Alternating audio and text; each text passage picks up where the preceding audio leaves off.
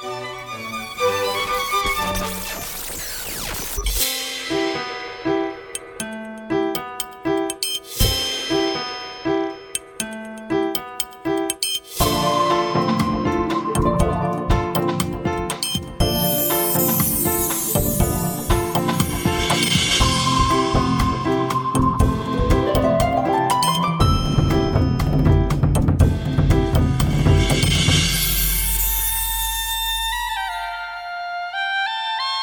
Duše má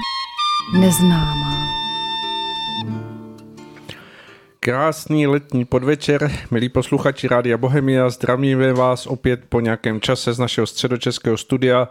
odkud vysíláme dnešní pořad Duše má neznámá. A jak už to tak bývá, součástí tohoto pořadu je samozřejmě pan Vít Sirový, kterého vítám u mikrofonu. Pěkný večer nebo podvečer. Zdravím všechny posluchačky a posluchače. Samozřejmě průvodním slovem bude provázet ale Svoboda. A ještě než se pustíme do našeho dnešního povídání, tak eh, jen připomenu, že mm, všechny, kdo se zajímají o naše programy na rádiu Bohemia, tak za týden ve středu poběží 19.7. vysílání ze Slovenska a na všechny se samozřejmě srdečně těší pan Mario Kováček jako moderátor tohoto vysílání. Takže kdo si chcete ještě užít v letním čase eh, krásný poslech za týden, tak slovenské vysílání se samozřejmě chystá, pracuje se na něm a bude k dispozici. Tak a my se pustíme do našeho pořadu Duše má neznámá, tak jak to vždy bývá, to znamená začneme na dění na obloze, přejdeme k přírodnímu dění, kterého je dnes opravdu celá stránka poznámek, jak tady mám před sebou itinerář od pana Sirového a pak přejdeme k reakcím posluchačů, kteří nám posílají občas nějaké své postřehy a podněty. A také se budeme zabývat důležitými a vážnými otázkami, které nám chodí od různých posluchačů, kteří se ptají na opravdu důležité věci. Pan Sirový se chystá na ty nejzávažnější a nejdůležitější věci dnes odpovědět, ale samozřejmě nevejde se všechno, takže určitě se budeme pak dalším uh, otázkám a, a podnětům věnovat ještě v našich dalších vysíláních, ale dnes se pokusíme tu větší část uh, zpracovat a odpovědět. Tak Pane Sirovi, povídejme, co se děje na obloze. Já bych začal zase tu velmi silnou aktivitou slunce. Tam je zjevené, že Apollon k zemi vysílá své ohnivé šípy a to jednak prožíváme jako ty rekordní horka. E, nevím, jak u vás, ale u nás tady je poměrně dost velké teplo, ale když jsem se díval na takové ty mapky, tak je až neuvěřitelné, že někde je nad 50 stupňů Celzia, někde v Ázii, ale v Alžíru a jinde třeba 46 stupňů, i kolem Středomoří, ale i v Německu a třeba 38 stupňů, Kanada, že zažívala 40 stupňová horka. To znamená, je vidět, že se e, skutečně jaksi e, toto jako je e, takové pro každého na vlastní kůži to vlastně zažíváme. Co se týká toho sluníčka, tak varují i před vysokým UV indexem a to možná Někteří zjistili, když někde dlouho byli venku, takže to skutečně pálí to sluníčko. A ještě bych připomněl zase, že jsou geomagnetické bouře, jsou takové poměrně veliké mm, skvrny, které vždycky překvapivě právě v těch dnech překvapivě vybuchnou a mají velmi, velmi silné ty erupce. Eh, ještě co se týká toho jiného dění, tak eh, v jednom z předchozích vysílání jsme už kdysi mluvili o hvězdě Betelgeuse v souhvězdí Orionu. A před několika lety tahle hvězda náhle stmavla, to znamená změnila se její jasnost a někteří to vysvětlovali tím, že o takzvanou proměnou hvězdu a dokonce mnozí věci začali uvažovat o tom, zda to není předzvěst blížící se exploze této hvězdy. E, od začátku letošního dubna se to ovšem změnilo, protože hvězda Betelgeuse se překvapivě eh, opět eh, najednou zjasnila a v současné době září asi na, nebo nevím jestli teď, ten článek už je nějakou už nějaký čas, že září asi na 140% své běžné jasnosti a uvádí, že se jako kdyby nafoukla i je 764krát větší než naše slunce. My sice nemůžeme říci, co to znamená, co z toho vyplyne, ale rozhodně se vyplatí sledovat i talenta znamení na nebi a mimo to má být v polovině tohoto měsíce, od, od poloviny vlastně celkem dobře viditelná eh, kometace 2023 E1 Atlas. Uvádí se, že jako na zelenalou skvrnkuji můžeme nalézt blízko souhvězdí malého vozu. Eh, říká se, že buď i pouhým okem by měla být vidět, nebo ještě lépe dalekohledem. Co se týká přírodního dění, tak já bych tentokrát začal s projevy stále většího odporu běžně viditelných bytostných, o těch nejmenších pohrom, jimi je třeba nebývalé pomnožení určitého hmyzu, jako jsou třeba sarančata, cvršci a další. Na některých těch videích bylo patrné, že mm, buď byly obrovitánské u těch sarančat skutečně jako neuvěř, to vypadalo, jak se na té obloze eh, neuvěřitelné množství tam letělo, anebo to zase pokrývalo zem, budovy a samozřejmě spásat, spásají, co najdou. E, tam to přirovnávali i k biblickým pohromám, těch víc bylo teda více. E, zajímavé, že se objevuje i dýmějový mor, O něm se lidé domnívali, že se již zcela vytratil, ale to nevědomé bytostné mikroorganismy mohou být probuzeny, aby opět e, zase začaly způsobovat pohromy. Ale ta zjevná varování i odpor vůči lidem už vlastně projevují i ta největší zvířata, jako jsou třeba sloni a velryby. Jenom jako příklad bych tam dal, že e, v tomto roku vlastně na jaře se začalo projevovat celé nezvyklé chování kosatek, přičemž některé z nich u pobřeží Španělska cíleně narážely do jachet a menších lodí. Jsem to pozoroval, bylo to skutečně velmi zajímavé, hlavně velmi nezvyklé, že to byly taková e, zvířata velmi, tím, že jsou jako taková vyspělá, podobně jako delfíni, že nikdy neútočili na lidi a najednou se to změnilo. Samozřejmě dá se to vysvětlit eh, různým způsobem. I vědci proto mají rozličná vysvětlení, ale já bych tady eh, připomněl, že nesmírně mnoho velryb uhyne v důsledku toho, že spolikají mimo jiné větší množství plastového odpadu a to nemůžou samozřejmě strávit a proto posléze umírají, říkají, že vlastně hlady umřou, protože jsou plné toho plastu. A ono se to jako běžně o tom i třeba píše, ale lidé vlastně slova neuvěřitelným způsobem stále znečišťují vodstvo, jako vlastně by se nic nedělo. A jsem měl takový údaj, což mě docela i dost eh, zarazilo, že vlastně v oceánech každoročně, že má skončit nejméně 14 milionů tun plastů, že jsou jak v povrchových vodách, tak i v těch hlubokomorských sedimentech. Vzhledem k tomu, že vlastně za vyhazování plastu do oceánu nejsou vůbec žádné sankce, tak skončí často právě tam. Když neví, co s tím, tak to víceméně vysypou kam si třeba do oceánu. Je to přijde velmi jaksi hrozné. A eh, samozřejmě jednak to takové obrovské množství plastu ohrožuje mořské ekosystémy a i tam vlastně tamnější živočichy, ale tak se, také se dostávají do potravin a Uvádí se, že lidé v současnosti v důsledku toho přijímají přibližně 5 gramů neboli 50 tisíc částic mikroplastů ročně a to vlastně poškozuje fyzické zdraví, ale i řádné spojení duše s tělem. Já už jsem tady o tom vlastně mluvil, že ty umělé hmoty, které se dostanou do těla, tak jsou jako kdyby jakýsi izolant. Mm, je to pro mě i důležité z toho důvodu, že mnoho lidí Stále si třeba neuvědomuje, jak je rizikové jíst mořské ryby nebo jakékoliv mořské plody takzvané, protože eh, ta míra znečištění, aspoň co já jsem tak sledoval, je hrozná, ale nejhorší na tom vlastně je, že vidíte, že stále, stále se tam další a další věci jednak cíleně dodávají a potom při těch různých záplavách Mm, tak se tam zase splachují ještě neuvěřitelné množství odpadků a samozřejmě to nemůže být eh, bez nějakých důsledků. A zase bych se ještě spíš vrátil k něčemu na obloze, tak bylo velmi zajímavé, že na více místech na zemi byly viditelné, buď to byly takové jaksi nějaké světelné sloupy, mm, bylo to velmi jako takové, bych řekl, i mm, krásné pro mě, mi se to moc líbilo nebo polární záře, samozřejmě ty jsou známé. Jinak už jsme o nich mluvili, že oni se najednou v uvozovkách polární záře objevují úplně jinde. Té doby, co jsme odmluvili vysílání, tak to bylo všude možně, včetně našich zeměpisných šířek. Mm, jsou to pro mě znamení na obloze a e, tam jsem se vlastně k tomu našel, že uvádí se, že to nejspíš vyplývá ze zeslabení magnetosféry, což je indukované magnetické pole, které se nachází v určitém prostoru okolo Země a má nás chránit před těmi intenzivními druhy záření, které přicházejí z vesmíru. A jelikož ještě bylo zároveň zjištěno i oslabení zemského magnetismu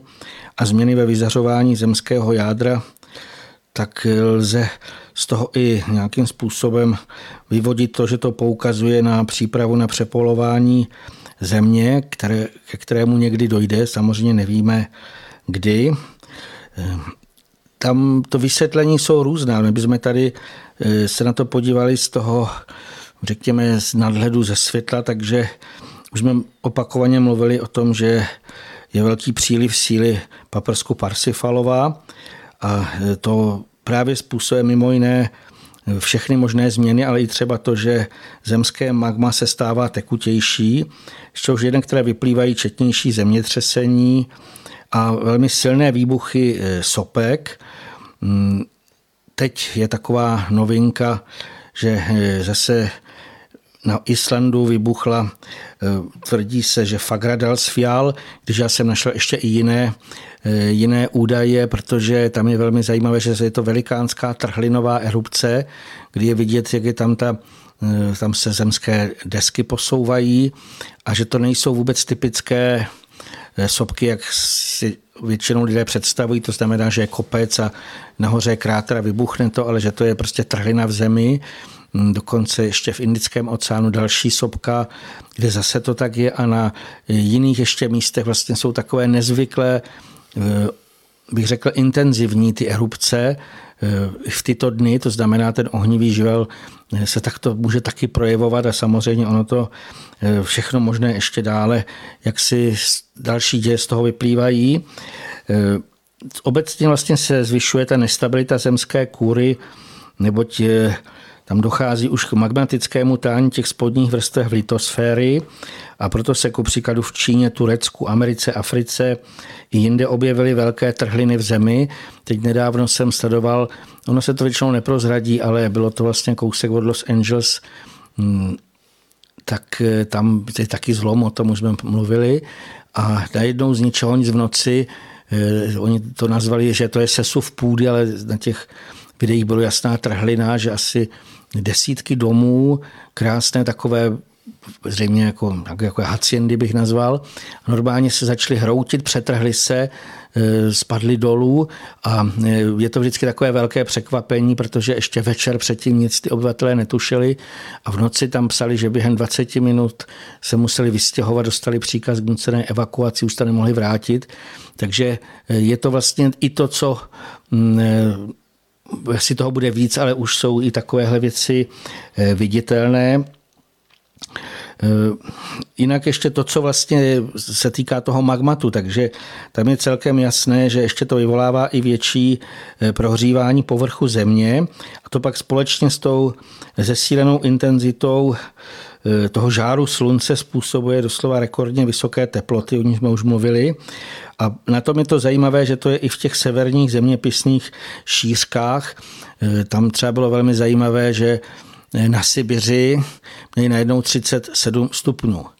A to je naprosto něco neobvyklého a ještě co tam vždycky, jak jsou vidět takové ty obrovské najednou extrémní výkyvy, že nějaký den poté tam najednou měli kolem nuly a napadl sníh. To znamená, ten sníh jinak napadl i v Jižní v Africe. Stále se vždycky mluví o tom, že to je něco naprosto neobvyklého, že to ty obyvatelé většinou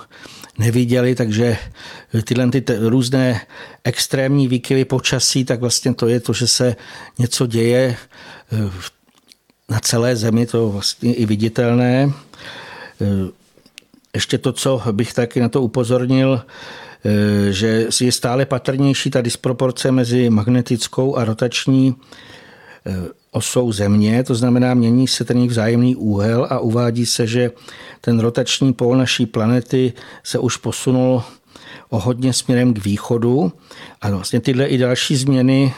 jsem přesvědčen, že jsou jenom počátek ještě větších přeměn a co je taky zajímavé, já nevím, jestli jste to taky sledovali, jak se vše vlastně zrychluje a můžeme mít i takové jiné vnímání času, dokonce i elektrony v molekulách se pohybují rychleji. A samozřejmě eh, tohle možná někoho tak nezajímá, ale mně z toho vyplývá, že i my bychom se měli snažit přizpůsobit těm těm zrychleným vibracím. A kdo měl teda možnost hlednout ty videa ukazující třeba ty divoké bouře nebo hrozné požáry, tak tam mohl na vlastní oči vidět, jak zrychlené obrátky nabírají ty současné eh, katastrofy. To znamená, že ty lidé skutečně to sežene jako taková nějaká třeba ta přívalová vlna nebo něco takového a je to něco tak eh,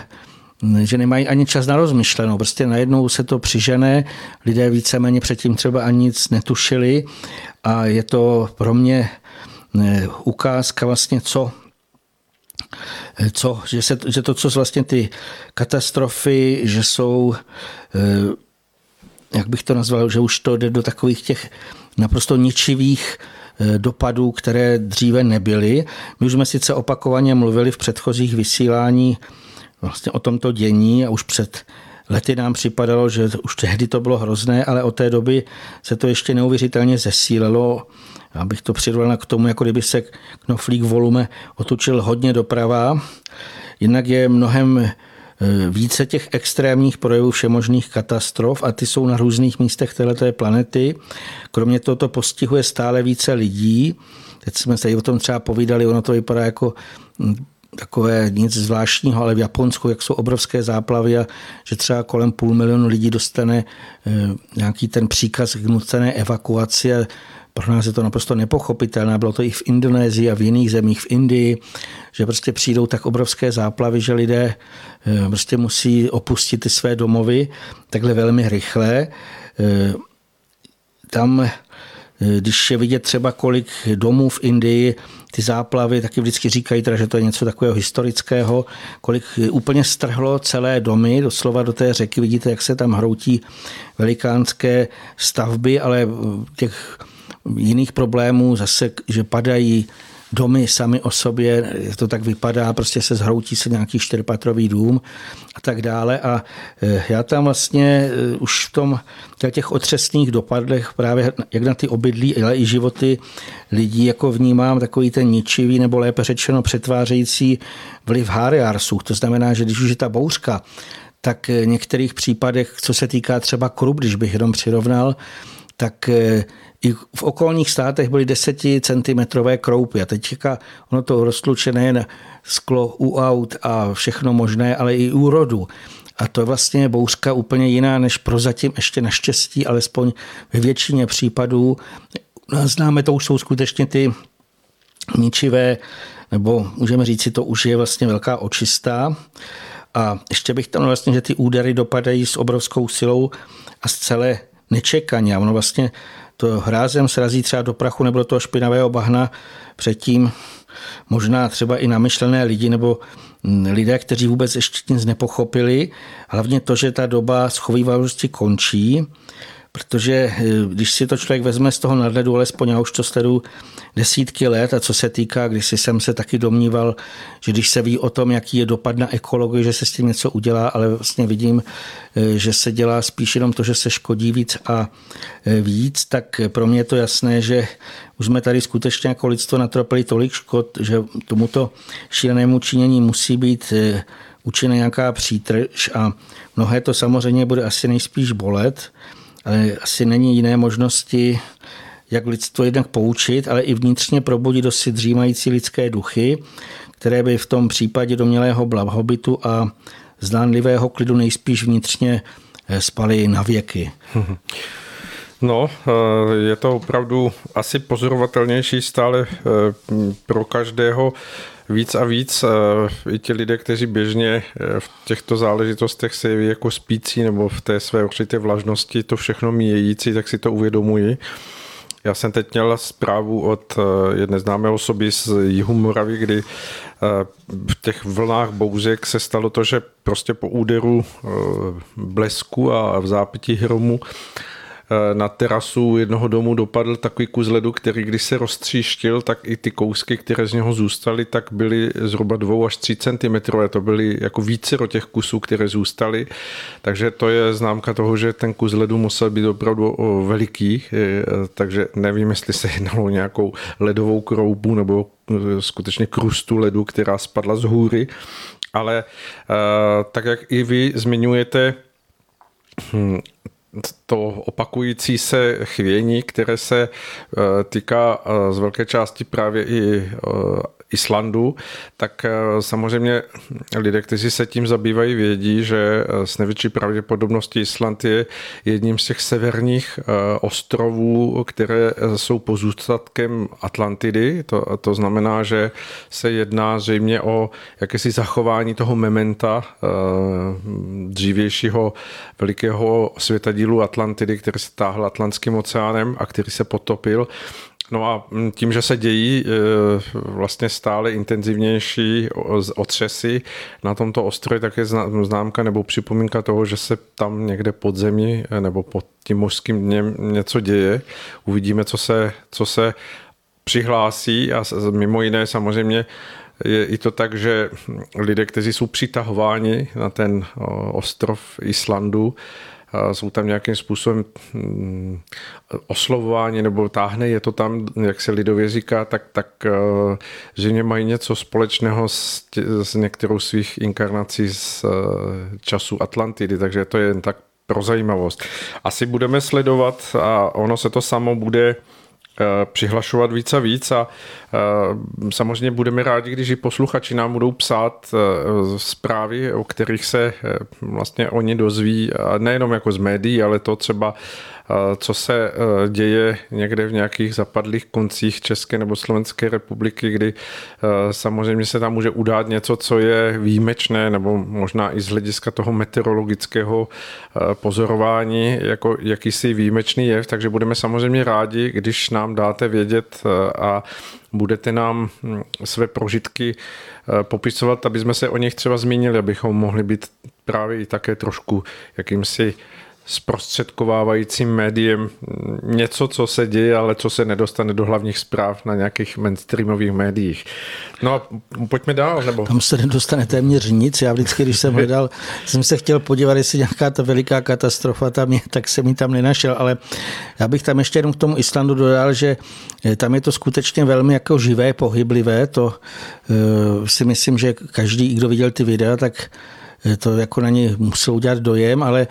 Spíš jde o jinou věc, pokud by se to tam skutečně přetrhlo, tak ono to nebude se týkat jenom Islandu, ale eh, když si představíme jakákoliv ta větší přeměna a jinak těch zemětřesení bylo skutečně tisíce, třeba před tím výbuchem tam psali asi 4700 eh, zemětřesení, jeden den vlastně před výbuchem nebo během 24 hodin a i silnější otřesy jsou tam a oni jsou samozřejmě na různých místech, ale pokud člověk uvědomí, eh, když by se to trhlo a vlastně právě protože ta trhlina vede eh, tím atlantským hřbetem, to znamená, jde to ještě pak přes Azory a takhle dolů eh, mezi když si představíme, že to jde vlastně od zhora kolem Evropy, kolem Afriky a tak dále a to pokud by se hnulo, tak tam je naprosto jednoznačné, že z toho bude i kromě toho velikánská přílivová nebo řekněme spíš vlna tsunami a že teda to bude mít dopad na všechny možné a jinak to, co já třeba jsem teďka zaregistroval, že Turecko, jak se tehdy pohnulo, tak teď se to jako přesouvá do Řecka. A to Řecko, jak jsou tam i několik zlomů, vlastně to je taky takový ostrov a tam se to jaksi klepe také. Stejně tak e, i kolem Itálie, tam už se mluvilo i o tom, že to Campi Flegrei, to je vlastně super vulkán, že zase, že už taky to má jako nějaké ty známky, že by mohlo vybuchnout. To znamená, když to člověk nějakým způsobem s nadhledem se na to podívá, tak e, je tam pro mě úplně jasné, že jsou to projevy posledního soudu a že samozřejmě ještě ty tvrdší nás spíš čekají, ale je třeba k tomu dát, že ten současný kvas je jenom takovým tím nutným projevem toho osvobozující činnosti bytostných, kteří vlastně oni uskuteční velkou očistu a můžeme říci, že vlastně v závěru z téhle té země skutečně smetou všechno temné do propadliště dějin, takže to ještě o tom se dále zmíníme. Já bych se možná teďka vyjádřil k podnětům některých posluchačů, kteří nám psali ohledně toho, že bychom se v našem vysílání měli též věnovat i některým problémům současného světa, třeba těm probíhajícím válkám politickým nebo společenským kabaretu a podobně. Ale v tomhle ohledu je ovšem musíme zklamat, protože jednak to leží zcela mimo oblast našeho pořadu Duše má neznámá. My jsme se sice už opakovaně zabývali i rozličnými třeba škodlivými vlivy, které působí na tělesné a psychické zdraví, ale přitom se snažíme zaměřovat zejména na to, co můžeme nějak změnit k lepšímu. A kdybychom tady chtěli mluvit o naprosto všech špatnostech tohohle světa, tak jednak by ten pořad musel trvat desítky hodin, anebo bychom mohli úplně jednoduše říci, že vlastně všechny oblasti lidského počínání, které ovládl ten ziskuchtivý, chladný lidský rozum, jsou pochybené, špatné nebo zjevně likvidační. Ale vlastně co my s tím tady v té nejhrubší materii můžeme udělat? Tak proč se do nekonečna dohadovat a hlasně poukazovat na všemožné špatnosti, jež se objevily třeba v nějakých různých informačních kanálech, sociálních sítí a podobně. Tam se píše tolik věcí vlastně, že neustále je co číst a sledovat a Dle mého vnímání ale to ovšem slouží převážně vlastně k takovému vykrmování rozumu, který si s nějakým takovým vnitřním pomlaskáváním pochutnává na těch rozličných pikantních informacích. Samozřejmě, že i ten rozum občas potřebuje nějaké ty pravdivé informace, které objasňují mimo jiné i ten stav současného světa, abychom nebyli, jak se říká, zcela mimo obraz. A samozřejmě i já občas něco sleduji, ale spíš takové videj nebo, videa nebo články na těch objektivnějších webech. Hlavně samozřejmě sledují ty, na nich je třeba zřetelně viditelné přírodní dění, kdy teda je vidět třeba ta katastrofa nebo ten výbuch sopky, protože z toho si člověk může udělat sám nějaký takový, jak bych řekl, obraz. Ale rozhodně nevidím smysl života v tom, abych celé dny lovil na internetu nějaké další zprávy o tom, co se kde nyní děje, nebo se to událo třeba v minulosti a potom chytře spekulovat o tom, co všech s tím můžeme údajně udělat. Já jsem, myslím, že náš rozum by teda opravdu dost přibral, obdobně jako třeba naše tělo, kdybychom od rána do večera stále něco jedli a nevyrovnávali to jinou činností, prací, nutným pohybem a podobně. Ale kromě toho jsem přesvědčen, že to dlouhodobé zabývání se těmi nejhoršími hanebností je nebezpečné i z hlediska duševního zdraví, protože jestliže se třeba někdo nad tím, co vidí, co se děje, rozčil nebo se dokonce zlobí, tak tím nepříznivě pozměňuje své vyzařování a v důsledku toho se na ní můžou napojit rozličné temné útvary nebo dokonce i zlovolné duše. A pokud se někdo zase vychyluje do těch opačných extrémů, to znamená, když třeba vnímá tenhle ten svět jako krvavé, kruté divadlo, to mi jeden pán psal přímo tenhle obrat, přičem se vlastně dostává do stavu naprosté bezvýchodnosti až zoufalství a e, tak přitom většinou taky dost mavného vyzařování. V důsledku to se na něj jako kdyby vrhnou temné útvary, které ještě více trásají tu jeho rozjistřenou duši a mnozí z těch nebožáků pak vlastně vnímají jako jediné možné východisko sebevraždu. To by právě psal ten jeden náš posluchač. A oba dva uváděné stavy, při nich vlastně ta agresivita nebo ta touha po destrukci nastěnována buď vůči ostatním lidem, anebo proti sobě samému, tak už to můžeme brát jako vážné psychické choroby, které by skutečně bylo potřeba eh, nějak řádně léčit. Jenomže jako u jiných psychos eh, většinou takto postižení nechtějí uznat, že jsou hodně vychýlený z toho normálního stavu a proto pak vlastně můžou doslova i vulgárně napadat všechny ostatní, kteří buď nevěří těm jejich závěrům, nebo někdy, pro mě to někdy fantazírování, anebo se jim třeba dovolí dát najevo, že by se měli sklidnit a snažit se přeladit do toho pozitivního nastavení. A v tom okamžiku, když člověk skutečně jaksi je takhle vychýlený, tak je velmi nesnadné, aby se z toho dostal a je nesmírně těžká nějaká vzájemná dohoda s ostatními, i když by člověk třeba odpovídal, tak nechce, nechtějí přijmout jaksi ty zcela věcné odpovědi. A já teda jsem přesvědčen, že je více než potřebné snažit se vůbec neupadat do takovýchhle stavů a namísto toho posuzování nebo odsuzování ostatních se raději věnovat očistě a zušlechtění vlastního nitra, protože každý tam máme mnoho, mnoho práce a základem vlastně změn k lepšímu má být ta vnitřní práce člověka na sobě samém a poznávání jeho skutečné úlohy, eh, kvůli níž se sem narodil. A v prvé řadě máme být zprostředkovateli duchovních sil a k tomu bych ještě chtěl říct že eh, pokud skutečně bychom byli hm, ty průtoky toho světla, jak už v minulých pořadech tady bylo řečeno více světla. Kdyby skutečně to člověk využíval tyhle ty schopnosti, tak je to mnohem, mnohem přínosnější než nějaké takové to rozumování a sledování velmi často naprosto protichudných informací. Z toho já jsem vždycky fascinován. Když jsem se na něco chtěl podívat, tak co se kde píše, jenom zjistíte, že je to jenom guláš a nic jiného. Kdyby člověk využil schopnosti svého ducha, tak může mnohem lépe a účinněji eh, působit. Dá se říct, že svým způsobem to, co hm, nám nejvíce eh, chybí a co od nás drásá, tak je právě ten stav jakéhosi vnitřního klidu, který je právě v dnešní době tím nejdůležitějším, co by člověk si v sobě měl držet. A ne snad klid, který je lostejný nebo povrchní nebo eh, v jakémsi projevu apatie, ale, ale klid, který eh, vychází z vnitřní důvěry ve vyšší vedení všech věcí, to znamená, který je skutečně jakýmsi eh, vytrysklým pramenem z toho vnitřního prameniště člověka spočívajícího v té duchovní živosti a otevřenosti vůči tomu, že jsme na této zemi v čase, kdy se opravdu dějí veliké věci, ale zároveň je tady každý sám pro sebe proto, aby svoji vnitřní proměnou a svým vnitřním určitým Eh, pokrokem a vzestupem eh, v osobnosti sebe sama, v tom, jak se stává moudřejším, vnímavějším, respektujícím, eh, schopným odpouštět, schopným přijímat věci, které třeba ještě před nějakou dobu nebyl schopen akceptovat nebo vůbec respektovat tak jak se člověk sám posouvá, tak může být eh, skrze tento hm, vnitřní mír a klid eh, dárcem určitých eh, záření nebo energií, které se samozřejmě šíří mezi lidmi jako balzám, jako něco, co v té dnešní době je nesmírně důležité proto, abychom se nenechali tím vnějším světem vykořenit do té bezvýchodnosti a jakési slepé uličky, tak jako tom bylo panem Sirovým hovořeno. Tam ještě ty jako důvody jsou jiné, protože taková ta skutečná eh, vnitřní proměna nebo takové to probuzení duchovní, tak ono to mimo jiné z toho vyplyne i to, že pak člověk začne chápat i ty souvisly, souvislosti okolního dění, eh, ať už se to týká libovolné oblasti lidského činění s tím světem běžně neviditelným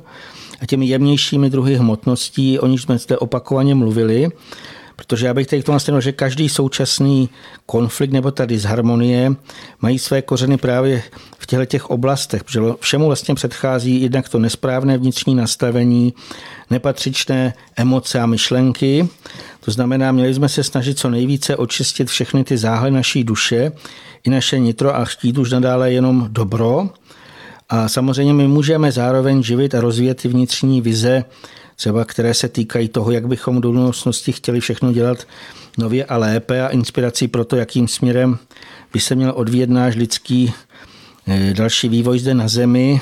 Můžeme čerpat eh, mimo jiné od vyšších bytostných, kteří nám mohou být vlastně vzorem pro to veškeré naše pozemské činění. A my pak velmi lehce rozpoznáme, co prozatím děláme špatně a proto se nám to vlastně v tom zpětném účinku nám to přináší tolik bolesti a utrpení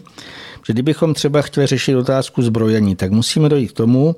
že všechno, co lidé dneska v tomhle ohledu produkují, tak je špatné. Protože k tomu nás vyšší bytosti nikdy nenabádali, nám to neukazovali. Kdo je směl spatřit, tak u těch možných postav mohl pozorovat pouze oštěpy, luky, šípy, sekery, meče nebo nějaké podobné bodné předměty vlastně tu lentu a samozřejmě nějakou tu běžnou obranou zbroj, jako jsou třeba přelbice, štíty kdy si nosili jednak skuteční rytíři, to na všech kontinentech, když byste se podívali, ale eh, co se týká hlavně těch té zbroje, myslím tím luky, šípy a tak dále, takže samozřejmě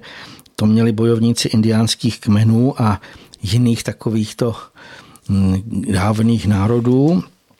A vlastně, co je teda navíc, tak to pochází od zlého. A to já prostě jsem si prožil na sobě, protože jakožto indián jsem taky jako jel směle proti bělochům a měl jsem teda ten luk šípy a oni mi se střelili nějakým zvláštním předmětem z koně. A samozřejmě jako eh, to už vlastně je z toho viditelné, odkud už je to špatně. A když si vlastně to uvědomíme a prohlédneme i tu bezohlednou ziskuchtivost těch současných producentů, tak nás nemůže překvapovat, eh, co se v současnosti udává. A pro mě na tom zarážející nejvíc to, kolik lidí vidím to jako na takových těch různých zprávách, bere to masové vraždění ve válkách nějakých znepřátelených zemí a národů jako nějaký sportovní mač, přičem vlastně můžou fandit, komu se jim zachce a nebo to můžou brát mnozí jako třeba detektivku nebo akční film, v nich se hlavní hrdina snaží dopadnout třeba zničit nějakého padoucha, když se mu to když se ho povede zabít, tak si diváci odechnou, říkají si, no to byl ale krásný film. Že v těch případech oni dobře vědí, o tom, že, tomu, že k tomu filmu nejdřív někdo musel napsat námět, ten pak pod vedením režiséra zahráli herci, všechno to samozřejmě musel zafinancovat nějaký producent nebo další velmi movití jedinci nebo skupiny a než teda mohl být daný film spuštěn v kinech nebo ho někdo mohl slednout třeba na svých obrazovkách, tak tomu přecházelo hodně příprav, ale málo kdo si uvědomí, že i všechny větší války, ať už ty, které probíhají v současnosti nebo se odehrály třeba v minulém století, byly s tou největší vychytralostí také připravovány už dlouhou dobu předtím. A e, samozřejmě to myslím, že už jste o tom jak si už zaslechli a taky se všude možně píše, že většinou vyvolali pozemsky vládnoucí nejbohatší elity, které chtěli ještě více vystupňovat své mění a moc a to vlastně jedna část, ale mimo to při tom rozmíchávání jakýchkoliv násilných konfliktů právě spolu působí ty temné formy z toho světa běžně neviditelného. O níž jsme zde vlastně opakovaně mluvili a to taky popisu na mých stránkách v článku Proč mezi sebou lidé bojují. A já tady tyhle ty skutečnosti opakuji proto, aby eh, se vlastně pokud možno sklidnili ti, kteří se už přes příž nechali vtáhnout do toho současného politického dalšího dění a e, třeba si víceméně kvůli tomu pak nadávají na nějakého pro mě dobře placeného herce, jemuž ti, kdo ho financují, nakázali, co přesně musí zahrát a co musí udělat. Mm, mně přijde, že e, nejlepší je nestudovat tyhle ty zbytečně na svých obrazovkách nějaké jako krváky, a jimi samozřejmě je i to reálné masové vraždění nějakých nebohých obyčejných lidí, ale samozřejmě poté člověk může lehce sklouznout právě k tomu odsuzování a nebo tomu fandění domělých hrdinům či proti, protivníkovým vojskům, jež tomu údajně mají zabránit. A e, tady je potřeba dodat, že vlastně schvalování jakéhokoliv vraždění ve zbytečných válkách je mimo jiné problémy i karmické zatížení, takže co tedy dodat k tomu sklidnění všech zúčastněných? Mm, i těch, kteří vlastně spolu cítí s těmi trpícími a chtěli by, aby už to skončilo, tak já jsem přesvědčen, že takovéto zločinné jednání bude brzy tvrdě potlačeno, nebo mír bude doslova vynucen, a to zejména tím bytostným děním, jež vůbec není nahodilé, ale vždycky podléhá tomu pevnému vedení vyšší boží vůle. A už mi vlastně tak jsem o tom tady mluvil, nyní můžeme na těch různých místech země kouli vidět, jak razantně se činí bytostní služebníci boží a v tomhle ohledu bych tomu zmiňovanému přírodnímu dění připomenul žálm číslo 104, o tom vlastně, co může hospodin a tam je v tom z vychrů si činíš své posly z ohnivých plamenů sluhy. Mm-hmm. Tomu by asi stálo za, za to dodat, že za nás, za lidské bytosti, za lidské duchy platí to, že mír nebo eh, soulad nebo harmonie mezi lidmi může vznikat jedině od každého jednotlivce. To znamená, že je to vždy jakýsi dílek eh, vlákna nebo nitky, který vede k nám samotným, eh, jestliže my dokážeme sami v sobě zpracovávat ten svůj každodenní život tak, že držíme si v sobě naladění určitého vnitřního trvale dobrého chtění a, a plnosti, tak eh, se spolu podílíme přesně na té straně, která v sobě nese hojivost, eh, smír eh, a schopnost nalezení, nalezení východisek ze všech nejrozličnějších situací mezi lidmi. A teď si pustíme zcela novou píseň od Jana Světlana Majerčíka, kterou zahrál na nedávném koncertě, takže přijeme příjemný poslech a hned jak skončí skladba, tak se ozveme zase v našem pokračování.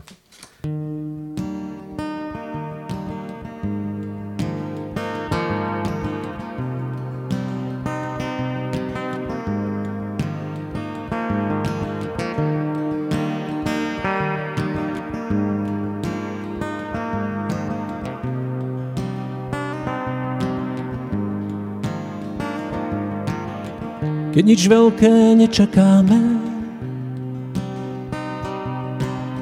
Príde niečo nečakané. A to niečo nečakané sa tak veľmi rýchlo stane. Keď nič veľké nečakáme, pokoj duše v sebe máme. A ten pokoj nečakane druhým ľahko rozdávame. Keď nič veľké mm, nečakáme, príde niečo, nečakané.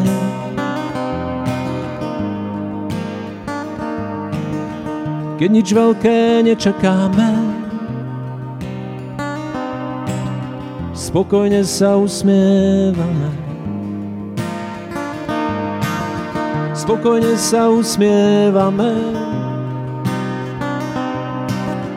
keď sa čisto radi máme.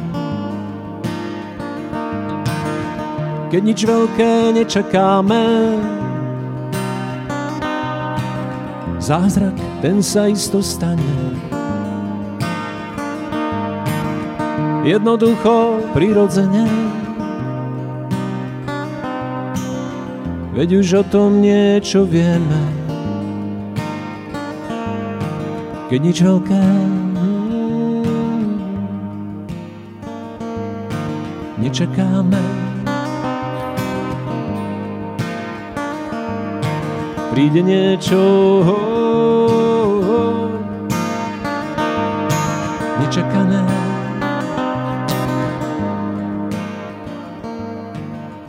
Keď nič veľké nečakáme,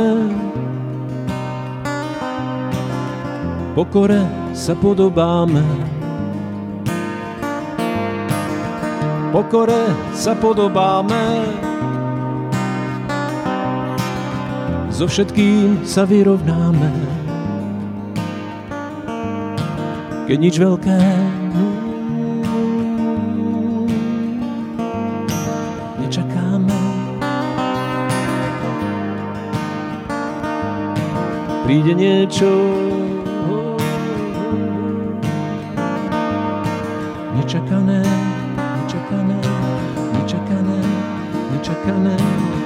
nič veľké nečakáme. Príde niečo nečakané,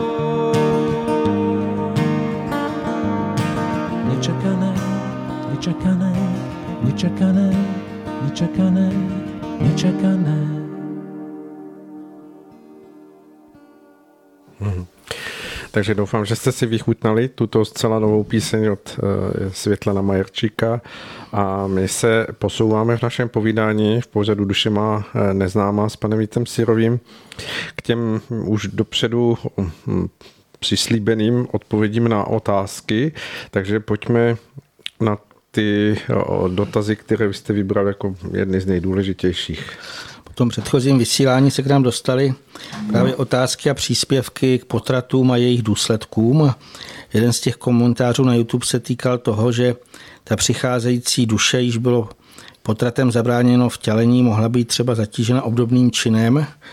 ať už to byla žena, která se k tomu v minulosti rozhodla, nebo lékař, který to prováděl. Vlastně tam byl takový jako závěr, že proto musí daná duše prožívat v tom zpětném působení totéž, co v minulosti sama způsobila. A pak ještě další otázka podobná se ke mně dostala a ta se týkala toho, jestli mohou být stále četnější případy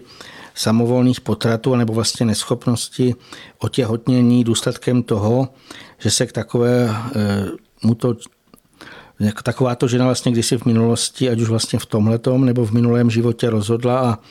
nechala uskutečnit tohle nepřirozené přerušení, tak já bych tomu nejprve uvedl, že uváděné možnosti nejspíš mohou být jenom částečným karmickým vyrovnáním takovéhoto činu. Těch nepříznivých důsledků a druhů karmických dopadů je totiž mnohem více, neboť vždycky je ve hře nespočet faktorů, o těch vlivů, jež na ty zúčastněné osoby působily nebo ovlivňovaly. Jinak důležitý stupeň vlastně zralosti a vzdělanosti té osoby, když takovýto druh zabití připustí nebo uskuteční. A já jsem přesvědčen vlastně, že obrovskou karmickou zátěž mají v prvé řadě lékaři, kteří by do, měli dobře znát Hippokratovu přísahu, která je takovým nádherným souborem etických pravidel, kdyby lékaři skutečně dodržovali tyhle ty pravidla v ní uvedené, tak by vůbec nebylo nutné diskutovat třeba o eutanázii nebo o potratech, že tyhle ty rozličné způsoby zabití Hippokrativa přísaha, přísaha jednoznačně zamítá slovy, ač požádá nikomu nepodám smrtícího léku, ani radu takovou nenavrhnu, stejně jako nikdy léku, co k potratu vede, ženě nepodám. A takže nic na tom není ani to, že některé soudobé lékařské vysoké školy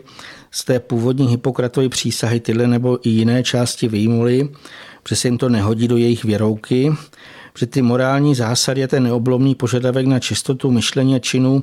všech lékařů přesto neustále platí a proto teda musí počítat při jejich přestoupení se značnou karmickou zátěží. A já bych ještě dodal, že přestože současní lékaři o tom nejspíš většinou vůbec nic neví, tak jelikož mají pečovat o zdraví pozemských těl, které od počátku našeho vývoje zde na Zemi utvářely bytostní, tak spadají tudíž pod jejich kompetenci. Abychom to ještě více přiblížili, tak si připomeňme, že třeba první dávné adepty lékařské vědy vyučovali vyšší bytostní. Oni tehdy vnímali, třeba se traduje, že Hippokrata vyučoval velký bytostní Eskelipos a nad ním stojí vlastně ještě ty vyšší bytostní pomocníci, které působí pod paprskem služebnice Valhaly Herfeliné, kterou kdysi dokonce označovali za bohyni, to ty vyspělejší národy řecky a řekové římané viděli tyto vysoké bytostné z Valhaly. A tyhle ty dávné národy eh, také věděli, že se vlastně k ní mohou přiblížit jen naprosto s čistým srdcem a obrovskou touhou pomáhat druhým, který vlastně pokud chtějí léčit a uzdravovat pozemské schrány. A vlastně z toho vyplývalo i to, že všichni ty adepty eh, lékařské vědy museli eh, žít a vlastně naplňovat ve všech ohledech mravní život. A oni byli doslova poučeni, že kdyby se sprona věřili těm etickým zásadám lékařského povolání, tak by je za to postihl tvrdý trest, protože ta karmická vlákna zasetká tkají určitý druh bytostní a dodejme, že jejich činnost přitom nelze odchylit ani zmírnit jakýmkoliv rozumovým vykrucováním a podobně. Eh, rovněž je známo, že vlastně, že zákon zpětného eh, působení dokonale popsal Ježíš tím svým známým výrokem, co zaseješ, to sklidíš. A to vlastně poukazuje i na tu skutečnost, že z jednoho semínka vyrůstá celý klas. Nebo to můžeme přirovnat třeba ke včele, která vylétá z úlu a po určitém eh, okruhu se navrací naspět obtěžkána tím nektarem a pilem. A bytostní nám vlastně i těmito dějí ukazují projev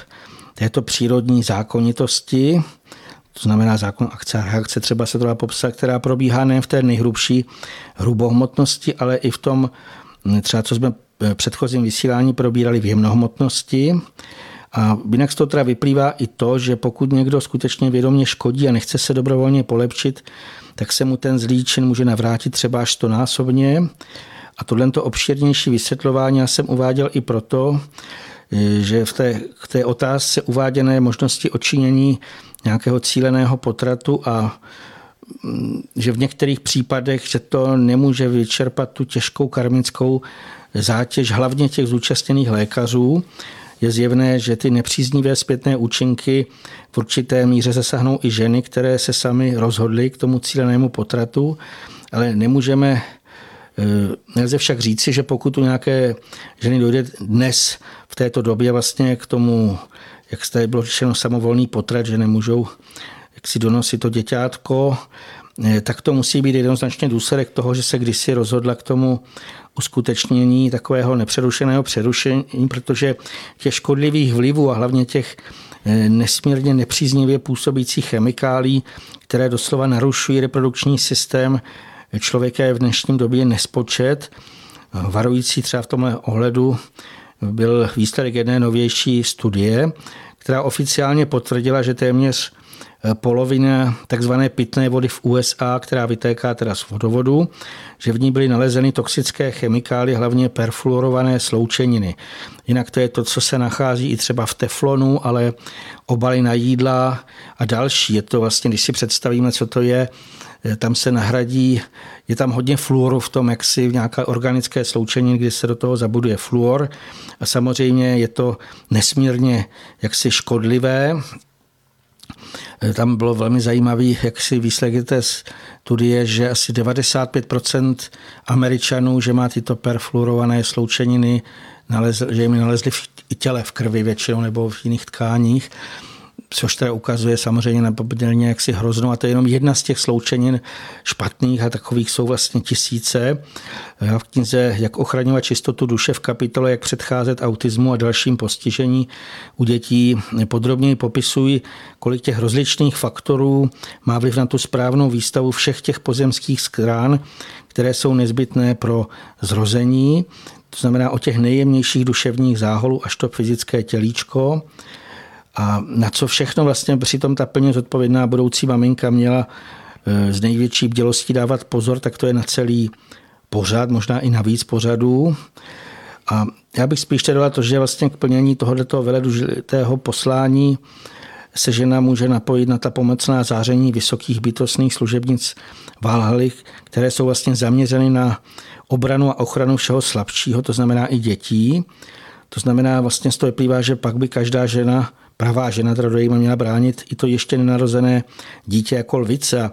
V těchto těch případech může být třeba nápomocné záření hatejné jako ochránkyně udržování rodu a mateřství. A dodal bych, že vlastně to se nemusí přitom týkat jenom té maminky, eh, ale vlastně i ostatní ženy mohou účinně ochraňovat vše slabší a v tomhle ohledu mi už opakovaně nesmírně zaujaly některé lékařky, co viděl vlastně na videích třeba, nebo co psali. A těch si nesmírně vážím, zejména proto, že v sobě našli tu odvahu veřejně vystoupit a postavit se proti určitým zločinům, které se páchali a páchají na dětech, radši nechci jmenovat, ale eh, to jen tak zcela obecně a tyto ženy vlastně přitom nejspíš věděli i to, že jestliže veřejně vysloví pro někoho dost nepříjemnou pravdu, tak nejen, že se tím zničí další kariéru, ale kdy přijdou o zaměstnání a dokonce pak nezřídka se stalo, že nikdo jiný nechtěl zaměstnat, přestože měli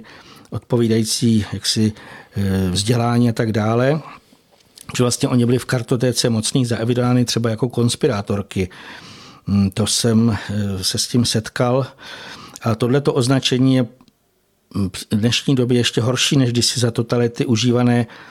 označení nepřítel státu, protože tehdy takto onálepkovaní měli alespoň možnost emigrovat na západ, kde vlastně poté byli často kvůli tomu svému odporu jako uznávání, ale v současnosti jsou ovšem odpůrci systému za evidování v celosvětové kartotéce, takže se vlastně naplňuje i v Bibli zmiňované znamení doby posledního soudu, že nebude kam utéct. A tohle uváděné se týká samozřejmě i mužů z rad lékařů, které už možná natolik tížilo svědomí, že nejenže odmítli být nadále přisluhovači těch zločinných praktik, ale též před nimi veřejně varovali a někteří z nich dokonce přiznali své dřívější nesprávné jednání a snažili se je nějak napravit. A já o tom vlastně mluvím z toho důvodu, že takovýhle činy se při tom skutečně dobrém chtění a duchovním probuzení že lze vlastně vyrovnat i ty nejhorší dopady navracející se karmy. Kdyby se to týkalo třeba takových přečinů, jako jsou ty zmiňované potraty. A ještě bych tady chtěl vlastně dodat, že to zařazení do té kartotéky neposlušných může postihnout eh, odpůrce systému z libovolných oborů, a takže nebuďte přátelé zaskočeni, když to někdy zjistíte. Já jsem nedávno byl třeba poněkud eh, eh, jak bych řekl, spíš překvapen, když jsem zjistil, že na takové celosvětové údajně otevřené encyklopedii, na nich vlastně vybízejí k tomu, že do ní mají lidé sami ještě přispívat, tak eh, najednou jsem zjistil, že má IP adresa byla už na jaře roku 2021 zablokována na všech projektech této nadace, takže to jen tak, ještě tam mě to dokonce překvapilo, že tam bylo uvedeno i toho mého cenzora, byl to nějaký si John, takže člověk vlastně neví, jestli se tomu má smát nebo zda ho to má mrzet. Jako nepříjemné je to hlavně z toho důvodu, že vlastně takovýmhle veřejným očerňováním je ten daný jedinec jako vyčleněn z převážné části veřejnosti, která ještě prozatím věří systému, vládám a podobně a to mývá i ty nepříznivé dopady, že se pak leckdy o dost sníží příjmy odpůrců systému, jimž převážně nezbývá nic jiného, než se snažit uživit jako osoby samostatně výdělečně činné. Ale samozřejmě já si myslím, že každý, kdo pochopí ty nezměnitelné účinky přírodních zákonů, se už vlastně v žádném případě eh, nechce a nemůže vrátit naspět, nebo do hlouby duše cítí, že už vlastně nechce být přisluhovačem temných, i kdyby mu třeba úlisně nabízeli pytle zlata. Mě zaujalo to, jak jste hovořil o tom, že ve spojení s tou eh, velikou ochránkyní eh, slabších hatejné eh, by se měly spojovat ty nastávající maminky, jako v tom, v tom určitém bránění toho, toho příchozího Eh, daru života v tom rodící se nebo tvořícím se těličku dítěte, které se pak narodí. A já bych jenom poznamenal, že, že jestliže vybízíte, že ty ženy by měly bojovat jako lvice, tak eh, aby nevznikl obraz, který si myslím eh, by nebyl úplně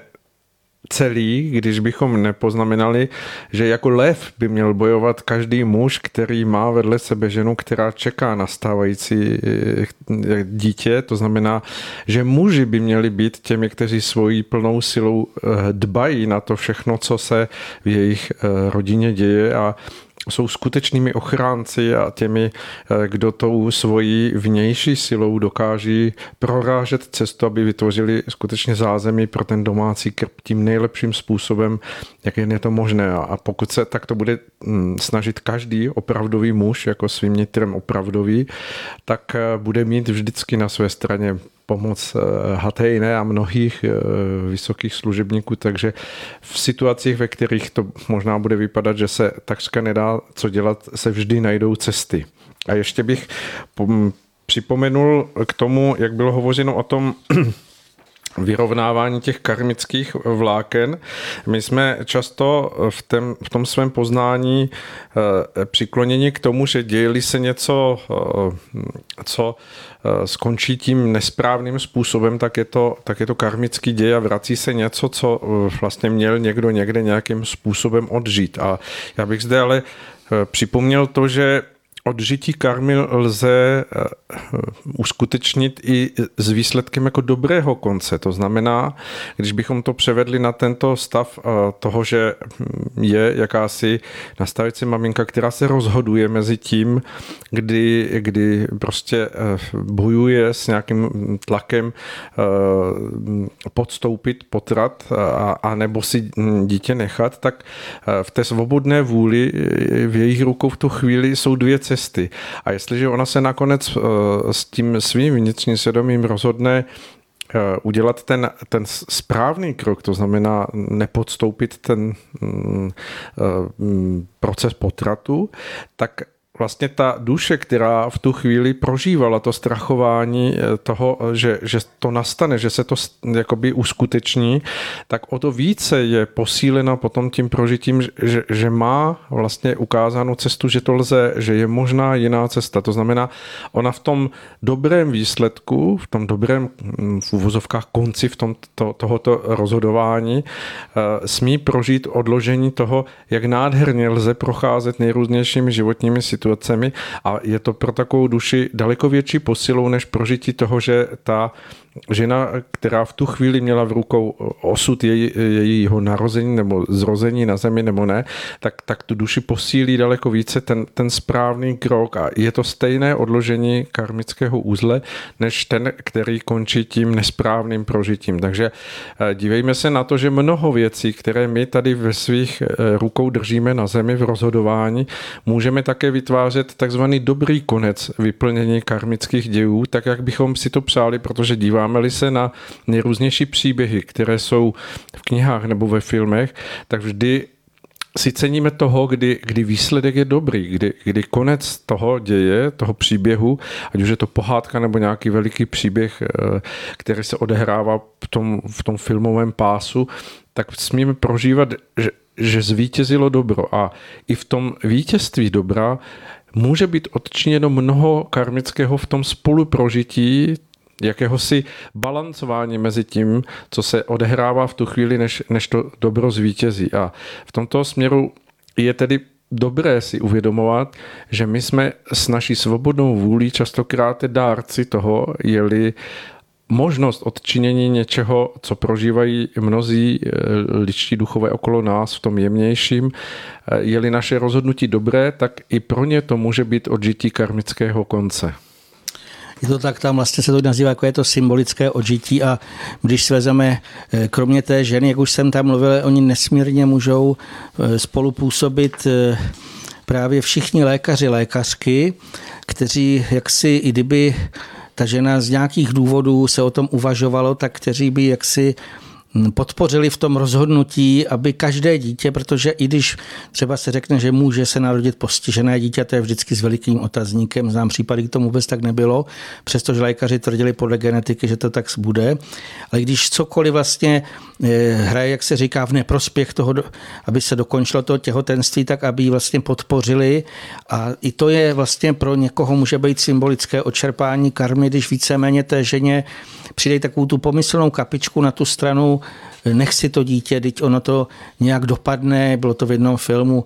tam jako si vzpomínám, že tam říkal, když dá Bůh beránka, dá mu vždycky kožíšek, takže i když jako někdy to vypadá předem velmi špatně, tak eh, pokud se rozhodnou ti zúčastnění správně, tak eh, to může mnohé jaksi najednou úplně ne, jiný směr, než původně vlastně eh, to vypadalo, že to tak bude. A ještě bych možná přece upřesnil, aby to neznělo to, ten bojovat jako lvy nebo lvice, tak samozřejmě to je eh, obrazně a je to vlastně v tom, že ta nádherná Hatejne neboli Palas Aténa, můžete si někdekoliv na internetu tak ona je taková bojovnice, ale přesto je to ta obraná bojovnice. To znamená, že člověk se postaví jako skála a vlastně nic přes něj nepřejde. A teď i názorově. V podstatě řekne, je to nesprávné. A víceméně v tu chvilečku, když to vysloví, a teď je to v tomto přesvědčení a je v tom ta síla, a kdyby hodně eh, právě lékařů, ale i žen mezi sebou, protože já jsem přesvědčen, že mnoho těch žen si s kamarádkami o tom píšou a vlastně povídají, mám to udělat, nemám to udělat. A když by vlastně byl takový velmi silný eh, ten podpůrný tlak ve smyslu, eh, aby teda samozřejmě to neudělala, tak si myslím, že se to už jenom toto bude taková hráz, která pomůže vlastně, aby se méně dělalo činů takovýchto, které skutečně zpětně potom můžou mnohé, mnohé velmi bolet, tak eh, to asi k tomu. Eh, já myslím, že asi už přejdeme k tomu, to takové už máme za svou velkou část, ale k tomu to, co je vlastně jako nějaké dnešní hlavní téma. A tam mi vlastně navázal na to předchozí vysílání, které jsme si opovídali o jemnohmotných úrovních a o formách a duších, které se tam vyskytují, jakož i o těch dějí, které tam probíhají a zopakujeme si vlastně, že i to, co náš duch skutečně chce, jakože procítěné myšlenky a hluboká prožití se toho, toho svého druhu, do toho zaměření nějakým způsobem projeví v tom jemnohmotném světě. A tam určitý druh bytostných i hned formuje tomu odpovídající útvary. To znamená buď hezké nebo méně hezké. A tady by ještě důležité, ten druh bytostných je o půl stupně vyšší než teda na úroveň, z ní se tyhle ty formy utváří. A proto je vlastně většinou nevidí ani ty lidské duše, které se v které v té dané úrovni pobývají. A z těch důvodů se o nich převážně nezmiňují ani takové ty knížky nebo nějaké zprávy eh, od lidí, kteří dokáží mediálně eh, přijímat od eh, těch duší nebo poutníků o ním světem, co tam prožívají. A my jsme vlastně v těch předchozích duších pardon, v předchozím vysílání jsme mluvili hlavně o těch nezralých duších a nějakých temných formách, které se nachází v jemnohmotnosti, ale k tomu bych tady hned chtěl dneska ještě dodat, že se tam rovněž vyskytují i četní světlí pomocníci, a to jak bytostného, tak duchovního druhu. My jsme se tady zmiňovali o filmu Náš domov a z něj bylo patrné, že nedaleko od naší země se nachází jakási sběrná stanice neboli místo, kam přicházel určitý druh duší po eh, smrti. Byli to hlavně ti, kteří z té pozemské úrovně odcházeli předčasně nebo násilným způsobem.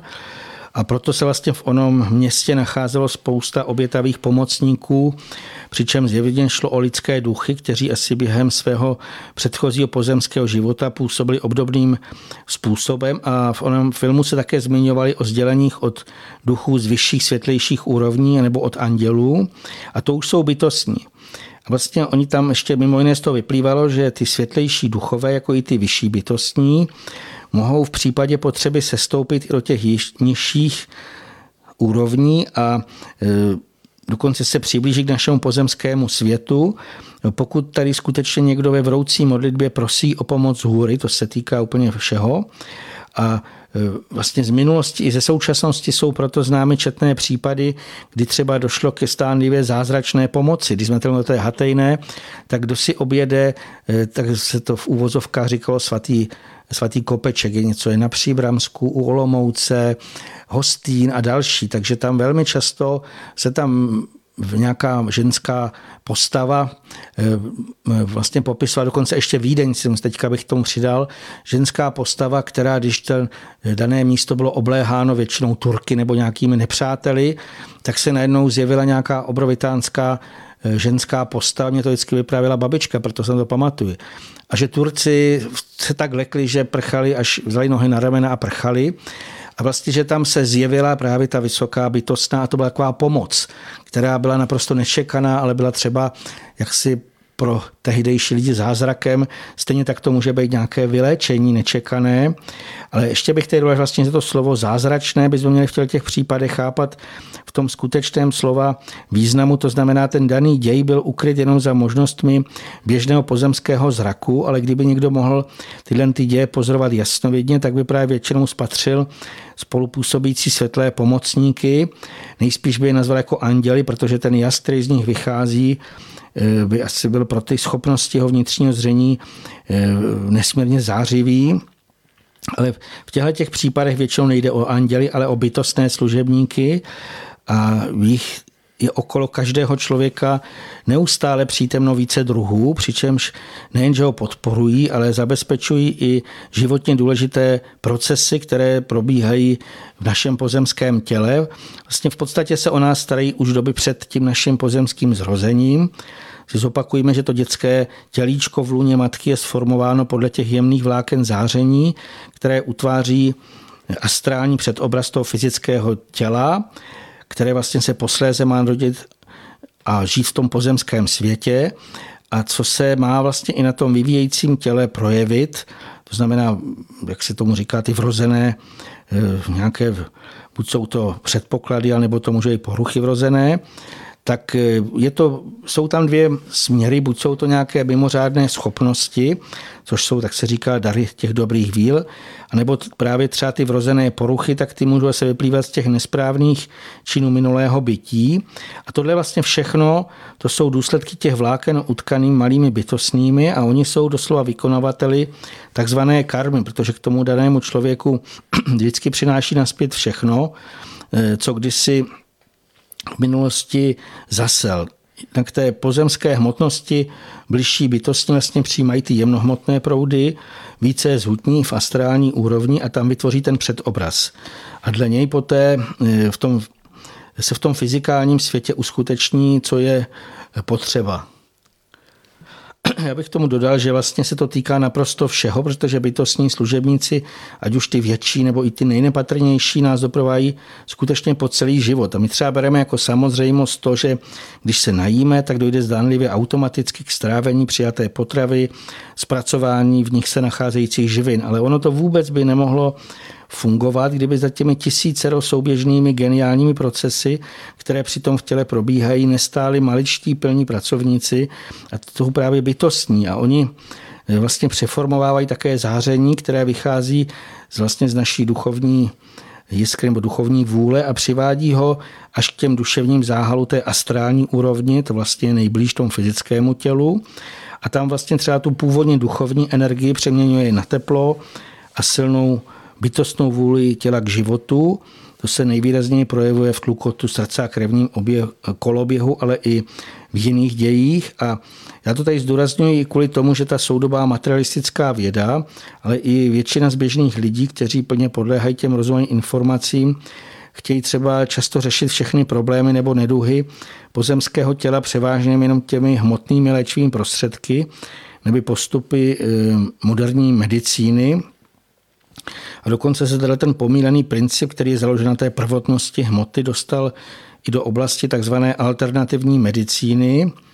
To znamená, i mnozí její zastánci při tom skutečně svém dobrém chtění pomáhat ostatním často jen opakují všude možně popisované poučky, aniž by vlastně správně je do hloubky pochlopili a vlastně z to vyplývá. Jak bych dal třeba příklad, že léčivé byliny by sami o sobě nemohly uzdravit jenom na základě obsahu v nich těch přítomných účinných látek, protože oni zároveň předávají i určitá záření, které do nich zabudovali právě bytostní. A dokonce ještě z toho je to, že nemůžeme svádět všechny ty vzniklé e,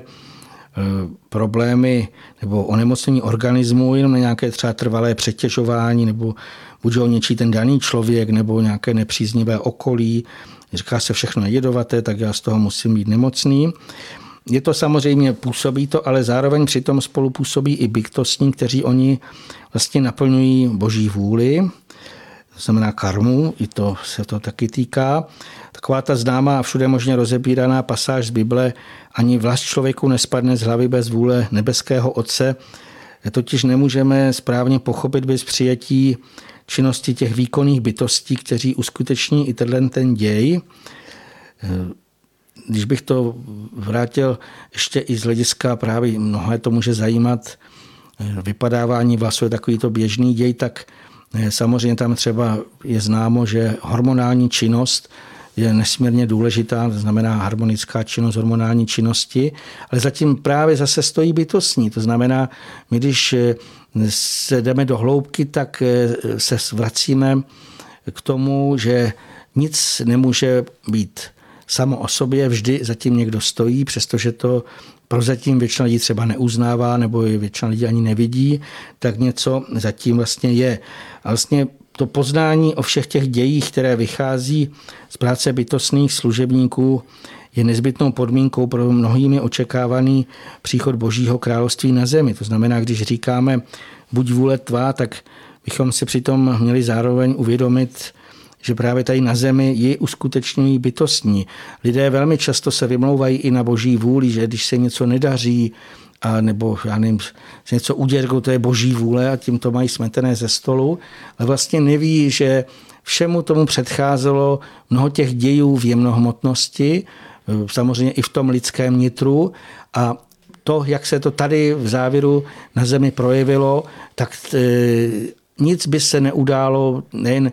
třeba vítr, oheň a tak dále. Nic by se neudálo vlastně bez toho, bez součinnosti bytostných. Takže to tady uvádíme, aby jako takovou spíš podnět, aby jsme věnovali skutečně mnohem více pozornosti boží vůle věrně sloužících bytostní, které nás v obrovské hojnosti doprovázejí na všech našich cestách při putování s tvořením. Oni jsou ve všech úrovních, i zde kolem nás a vlastně kdykoliv, kdekoliv jste, tak vězte, že vás bytostný pomocník těla nebo několik bytostných je stále s vámi.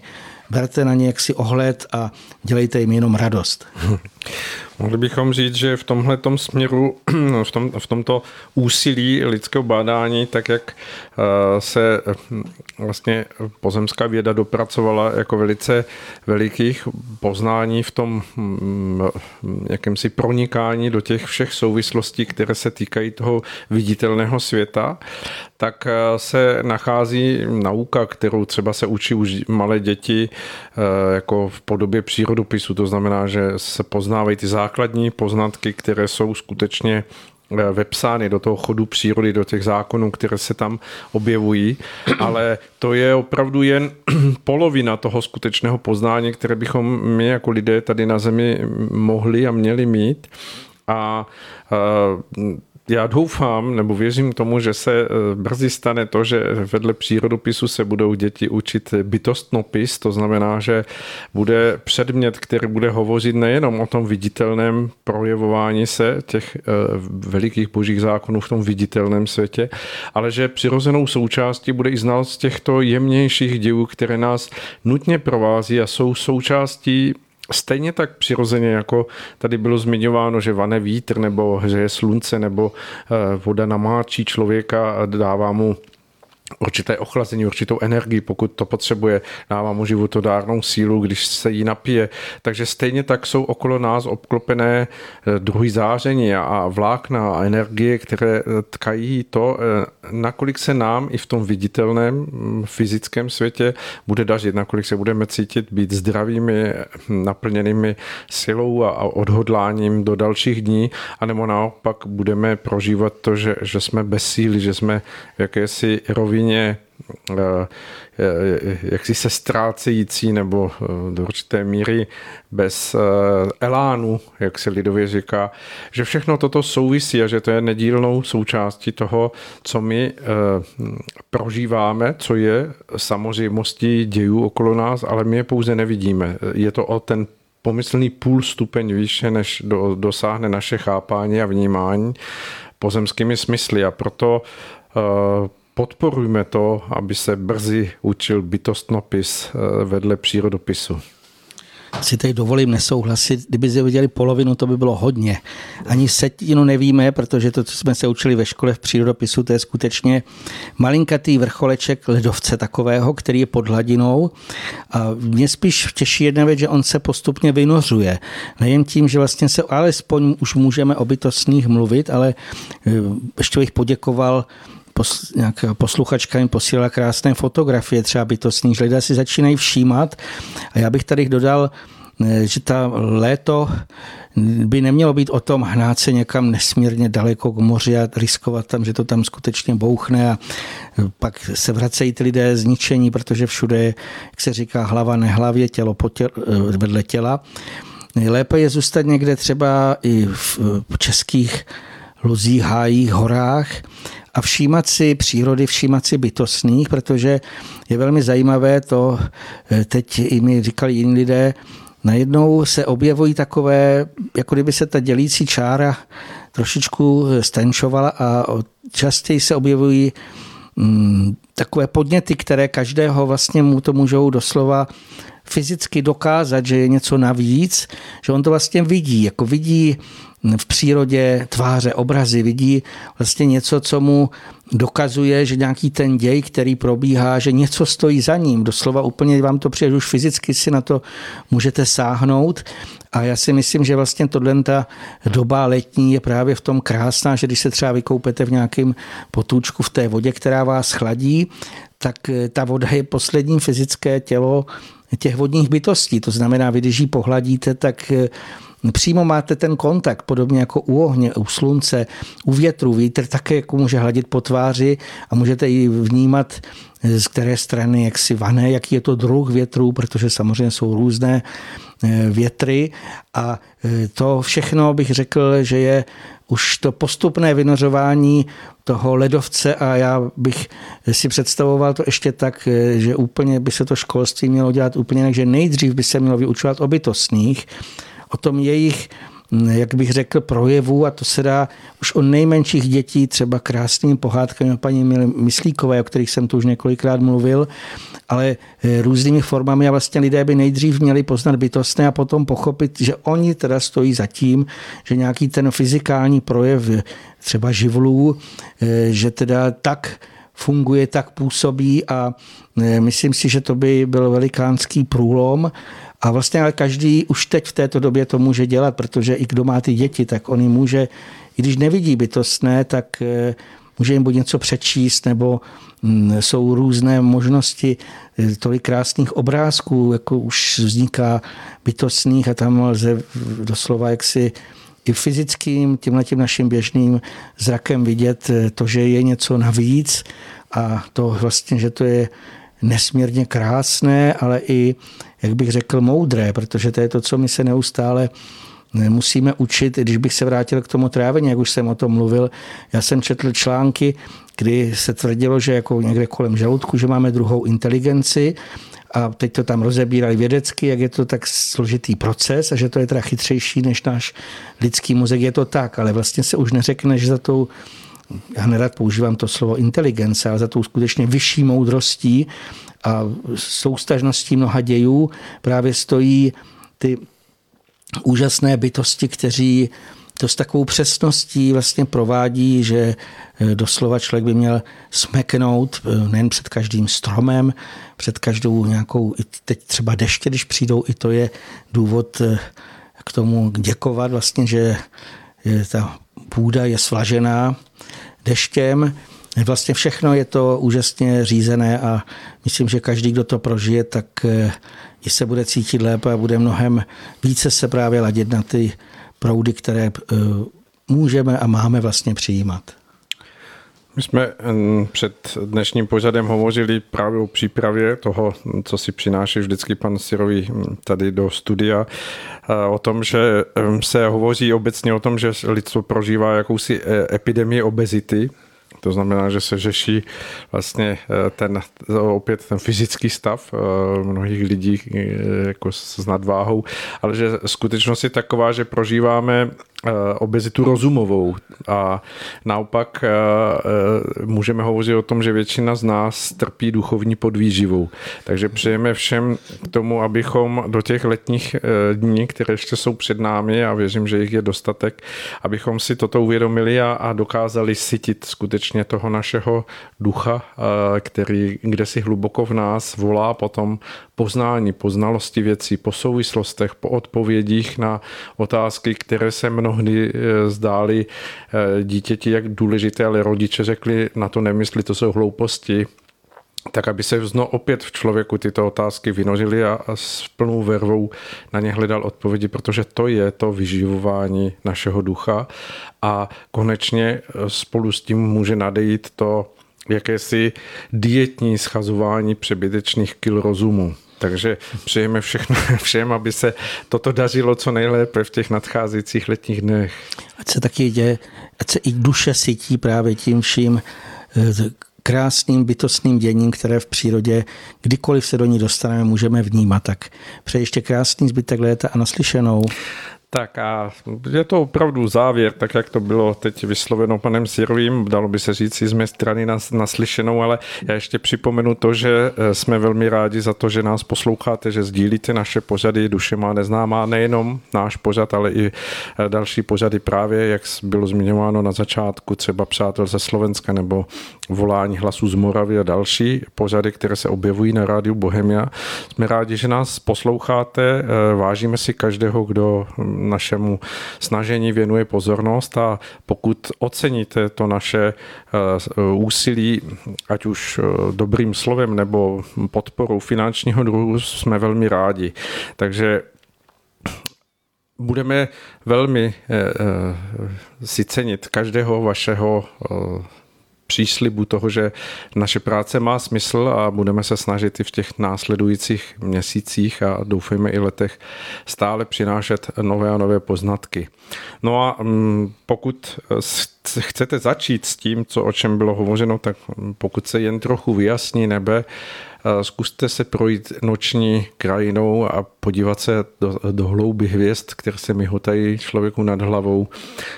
Lze v nich vyčíst velmi mnoho a, a slyšet šepot mnoha hlasů, takže přejeme všem, aby se to podařilo. A jak už to tak bývá, loučíme se s vámi s pozdravem. Věřme, že bude lépe a dělíme věci tak, aby lépe bylo. Naslyšenou. Keď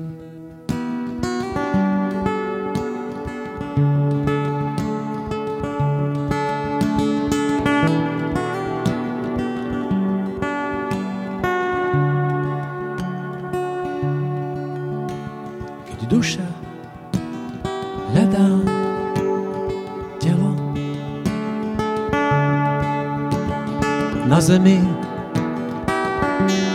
žiť by sa chcelo. Keď telo dušu hľadá, ale môže zájsť trochu ďalej. Niekedy potrebuješ ticho. Niekedy pesničkovú silu. Niekedy je to príliš rýchlo. Niekedy zastaviť vieš chvíľu. Keď duša hľadá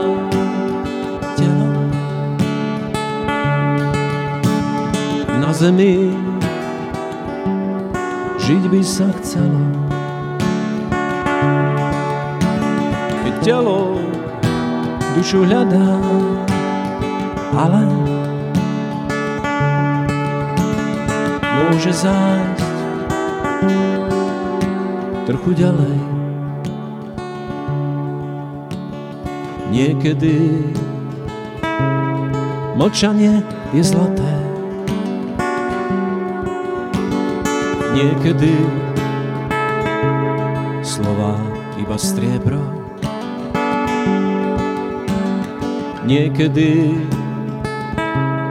káva o deviatej večer. Niekedy iba čajík s mliekom. Keď duša hľadá telo zemi, žiť by sa chcelo. Keď telo dušu hľadá, ale môže zájsť trochu ďalej. Niekedy veselo a smiešno, niekedy zaslzené oči. Niekedy na blízku a vedno. Niekedy tam na druhom konci. Keď duša hľadá